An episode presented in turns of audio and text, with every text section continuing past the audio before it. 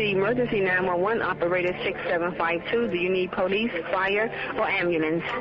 Immediately, I'm needing an ambulance. Who was the person that stabbed him? I don't know. We think it's somebody with an intruder in the house. Initially, when we got on the scene, there were a lot of things that just didn't make sense. The story didn't make sense as far as anything being cleaned up. It was more or less of everything looked staged. And if you care about Kathy Wone, if you care about Robert Wone, you would share that information. Having a murder on your conscience is no small load to carry.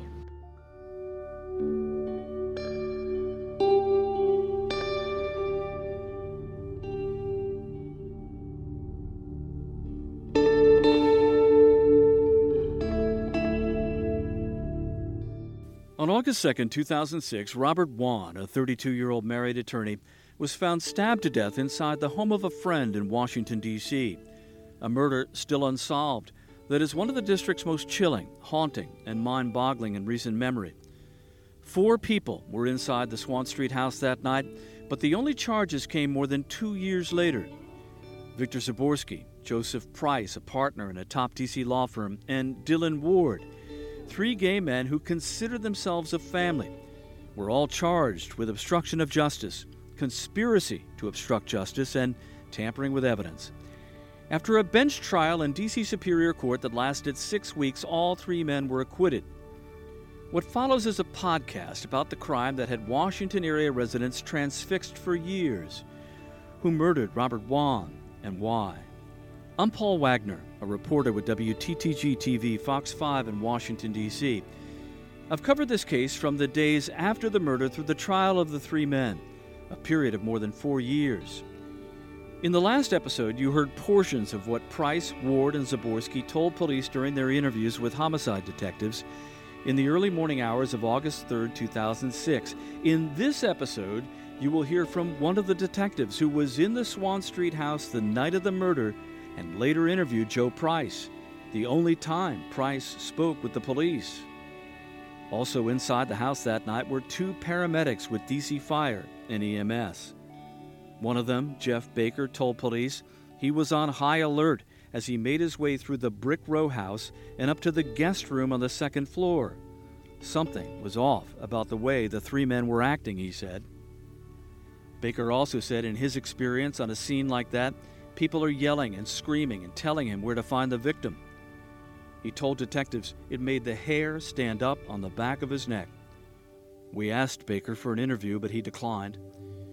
Milton Norris was also in the house that night. At the time, he was a homicide detective with the Metropolitan Police Department. Now retired, he agreed to speak publicly about the case for the first time. Do you recall getting the call about the homicide on Swann Street? Yes, I recall that very well. So tell me what you remember. Well, when we first got the call, I said Swann Street. I'm familiar with the area, and I knew that wasn't a bad area. It was a pretty good area. I, so it immediately struck me that uh, that we're probably going to be there for a while, which we were. So 1509 Swann Street at uh, so Swann at 15th Street Dupont Circle area there. That was a gentrifying area at the time. A lot of nice row homes. Right. We know that Joe Price and his partner paid over a million dollars for that place. So you get the call, you're thinking this may be an unusual case because of the just of where it was. Yes. So you get a call for a, a man who'd been stabbed, or did you already know he was deceased? We get a call for a, a murder, a homicide, or a suspicious death. What we got? Because you wouldn't be called unless the guy was very, very badly wounded or already pronounced, right? Right. Yeah. So you get into a, a car and you drive over there. Right. So what what happened next? What'd you do? Well, it was very. Once I got on the scene, what struck me was um, uh, all the guys were wearing white robes, and um, the house was very neat, very clean, which is unusual in some of the cases that we've been involved in. And um, I knew that we were in for a long night because these were not your um, the the kind of murder cases that we would normally get in D.C. Uh, we would get cases like this, but not many. So, so once we got there, we immediately just huddled to try to find out our approach to the scene and try to find out what, what, how we was going to interview these guys and what we were going to do and how we were going to do it. And once we determined that, um, at least with me, I got to look at the, the crime scene. That's that's to me what's important of any murder is the crime scene and the evidence that's on the crime scene. And it was shocking to me because when I get in the house, it was clean. And there was a guy upstairs in the bed with a knife in his chest, as if he didn't realize or expecting it to, to happen to him. And in the room where he was laying, it was that room was also clean. Everything was neat. And Meaning that there was no signs of a struggle, or there was no blood on the floor, or uh, places that you would expect to have seen it. That's correct. So, you know, a lot of people have said the details of this, you know, raise the hair on the back of their neck. So when you went into that room, what did you, other than it being clean and appearing not to have been a struggle, what else struck you? If I'm not mistaken, um, I think he still had his his blanket on him, and his cl- clothes were neatly folded and that was kind of weird. Um, because usually when someone is murdered, there's usually a struggle unless the person was murdered when he was un- when, when he was not expecting to be killed. And to me, the first thing that the way the crime scene looked as if he was asleep and somebody came in there and just stabbed him in the chest. And how soon, by the time you got there, did you hear their story that they claimed that an intruder had come in through the back door, gone into that room, apparently took a knife from the kitchen, according to them, the three that were living in the house, and killed Robert Wone? How soon by the time you got into the house, did you hear or know about those or their their story? Well, it was told to me by one of the detectives. Um, what we do is interview the, the, first officers on the scene. The first officers on the scene usually give us the story of what happened once they arrived on the scene. And they got the story from one of the gentlemen that was there. And then that story was related to us. And when I heard the story, um,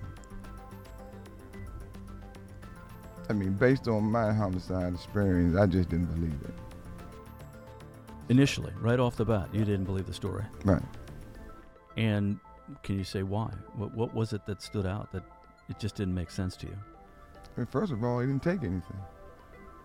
Uh, if somebody was coming into the house to commit a robbery or a burglary or anything like that, they, they, they're going to take something that they came in there to get.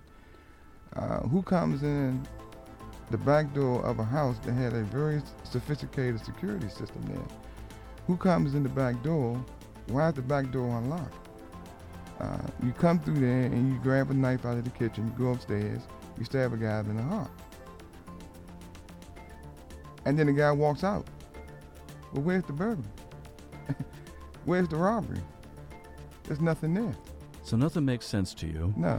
You also notice, because I read your transcript here, that the stairs were all wooden.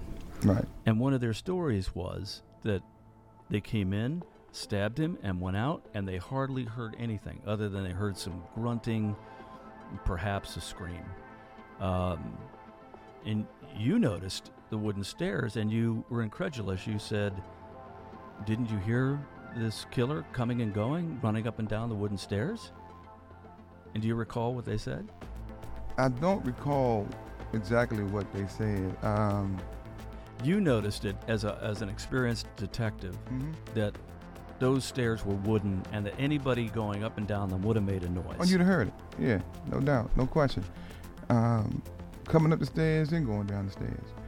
And if you're going to kill someone and the intruder knows that there's other people in the house and these other people are making noise, you're going to run to get out of there. You ain't walking, you ain't trying to be quiet.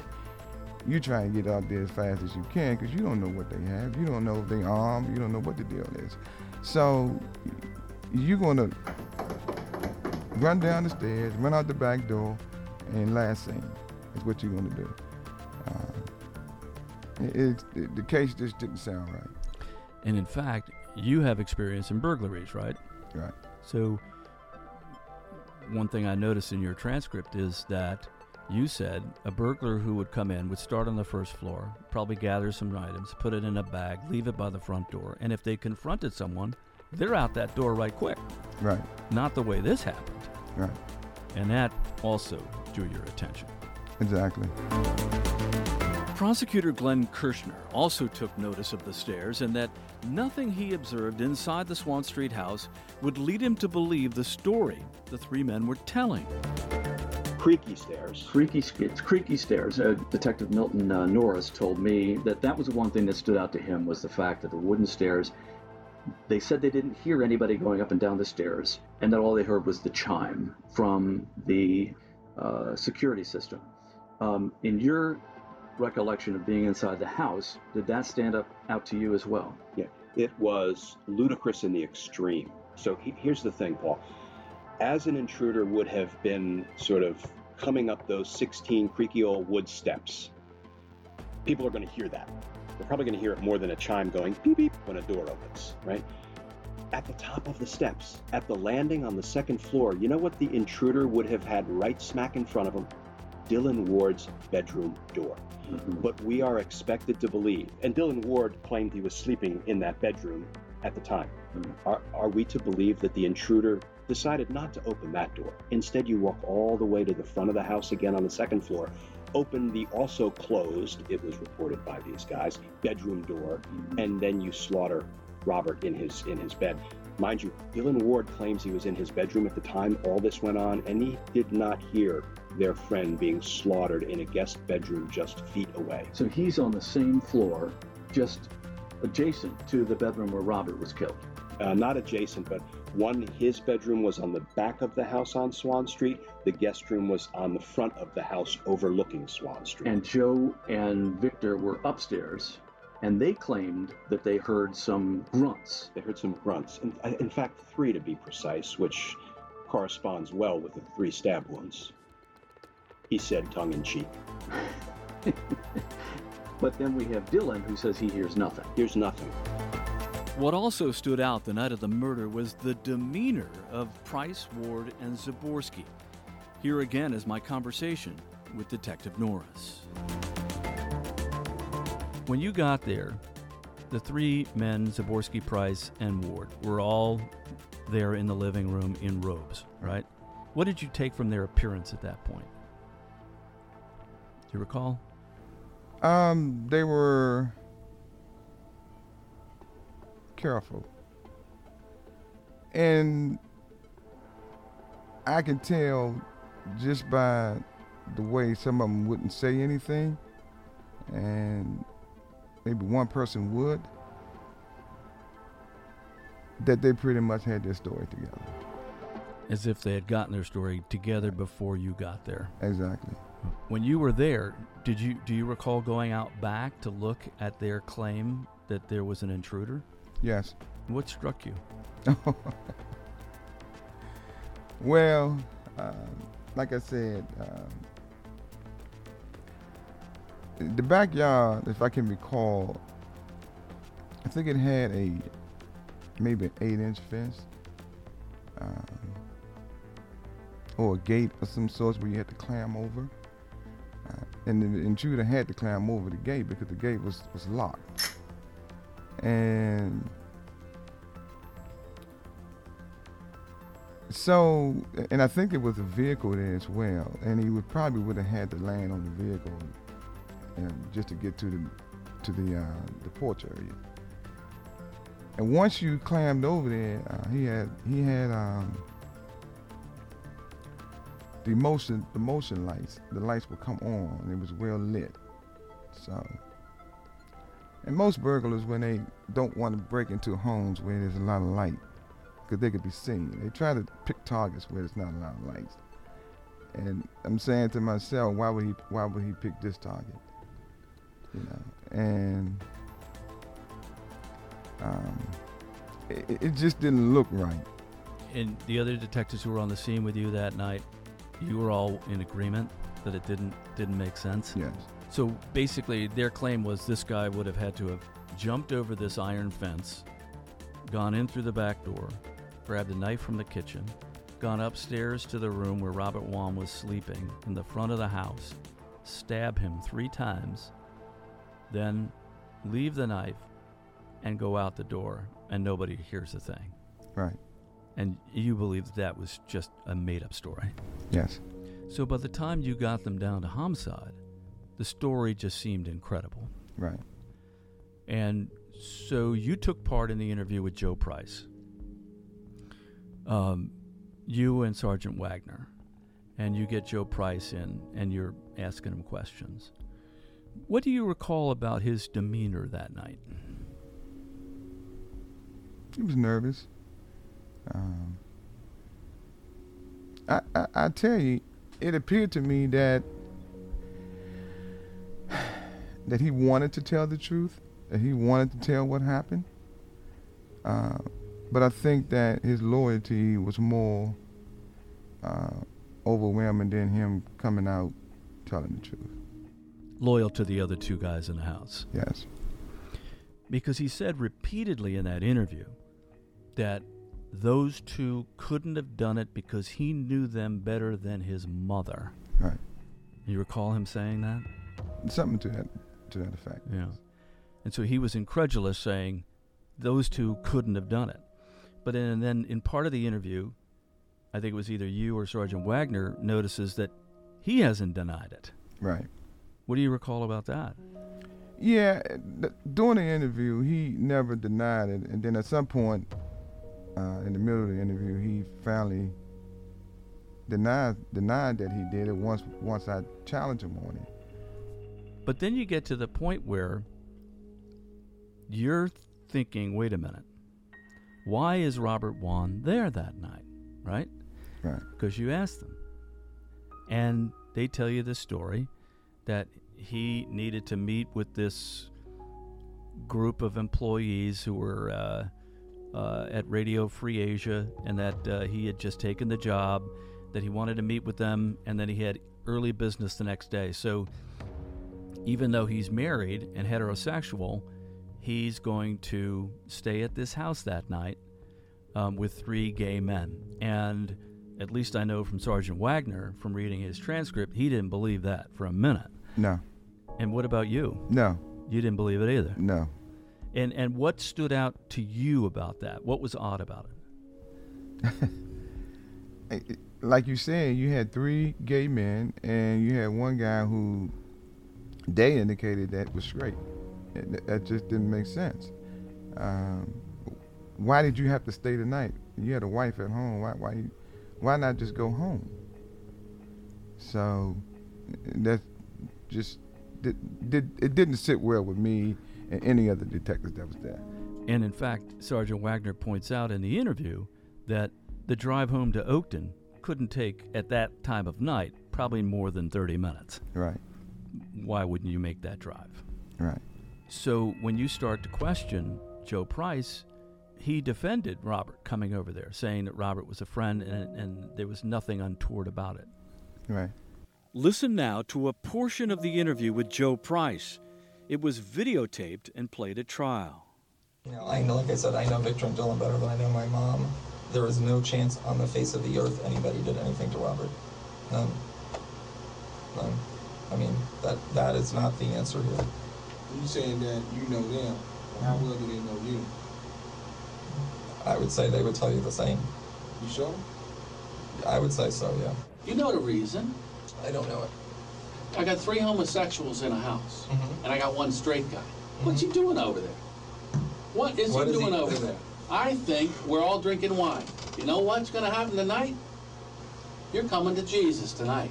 That's what's going on. That's fascinating and insulting and offensive. Uh, here we go. in every That's why I, imaginable that's way. why I, you're making But- me say it. But you know what?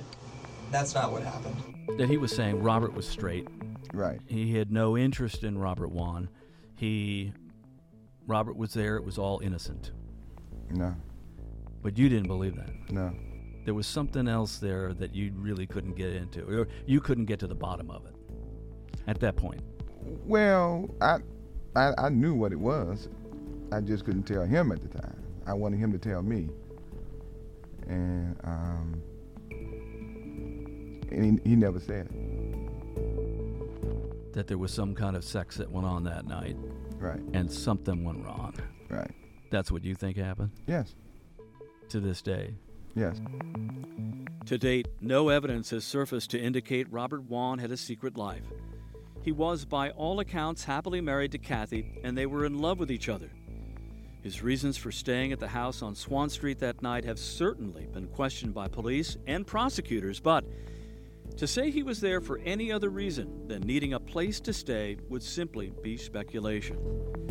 After the interviews with detectives were over, Price, Ward, and Zaborsky left the homicide office and got into a car with a friend who had come to pick them up. That's when Joe Price decided he needed to go back in and make another statement. In a recent interview for this podcast, I asked Glenn Kirschner what happened next. Kirschner, now retired, was an assistant U.S. attorney and the lead prosecutor in the case. Joe lied to the police, in my estimation, because he told them during his interview he found the knife just sort of lying on Robert's stomach, sort of lower chest, upper stomach area. In the initial interview Yes. with uh. Sergeant Wagner and Detective Norris. And he said, I took it and I put it on the nightstand. However, when they took a break from the interviews, he went out, met with, you know, his friends in the, what I called the Mercedes meeting because they sat in a Mercedes and talked. And then, incidentally, their stories changed when they came back and continued talking to the police. And in the Mercedes meeting, Joe blurts out to a friend that testified, I have to actually pull the knife out of Robert's chest. And he told a female friend of his that after. That's not something I think anybody's likely to make up or forget when they're talking to the police. All of that and many other factors lead me to conclude that he was lying to the police about where he found the knife. After the interviews were over, there were no arrests. The three men were free to go. Later that day, August 3rd, 2006, DC police made a statement to reporters. This is Homicide Commander C.V. Morris. Everything right now is still unclear. Mr. Wone was stabbed approximately three times. Some of the information we were told, I just don't believe. We have several people that were inside the home at the time uh, of the incident. Uh, as far as what they may have seen or what they did, uh, I still don't want to get into that as of yet until we get a clear, definite picture of what was going on. Approximately two weeks after that, Captain Morris met with reporters once again. This time to address a bombshell contained in an affidavit for a search warrant that said investigators believed the crime scene had been cleaned up. Well, that's again, that's something that we're looking at hard because we think that there should have been other evidence besides what we saw. So it, it gives rise to the fact that it possibly was cleaned up. This podcast would not be possible without the work of producer editor Nelson Jones, a photojournalist here at Fox 5. In our next episode, you will hear more from Detective Norris and prosecutor Glenn Kirschner and what it took to put a case together. It was a complex investigation. It was exclusively a circumstantial evidence case. We had no eyewitnesses. We had no admissions from these three suspects. What we had was the most curious crime scene I've seen in my 30 years as a prosecutor. And we had a really sophisticated cover up of what went on in that house and who killed Robert Wone.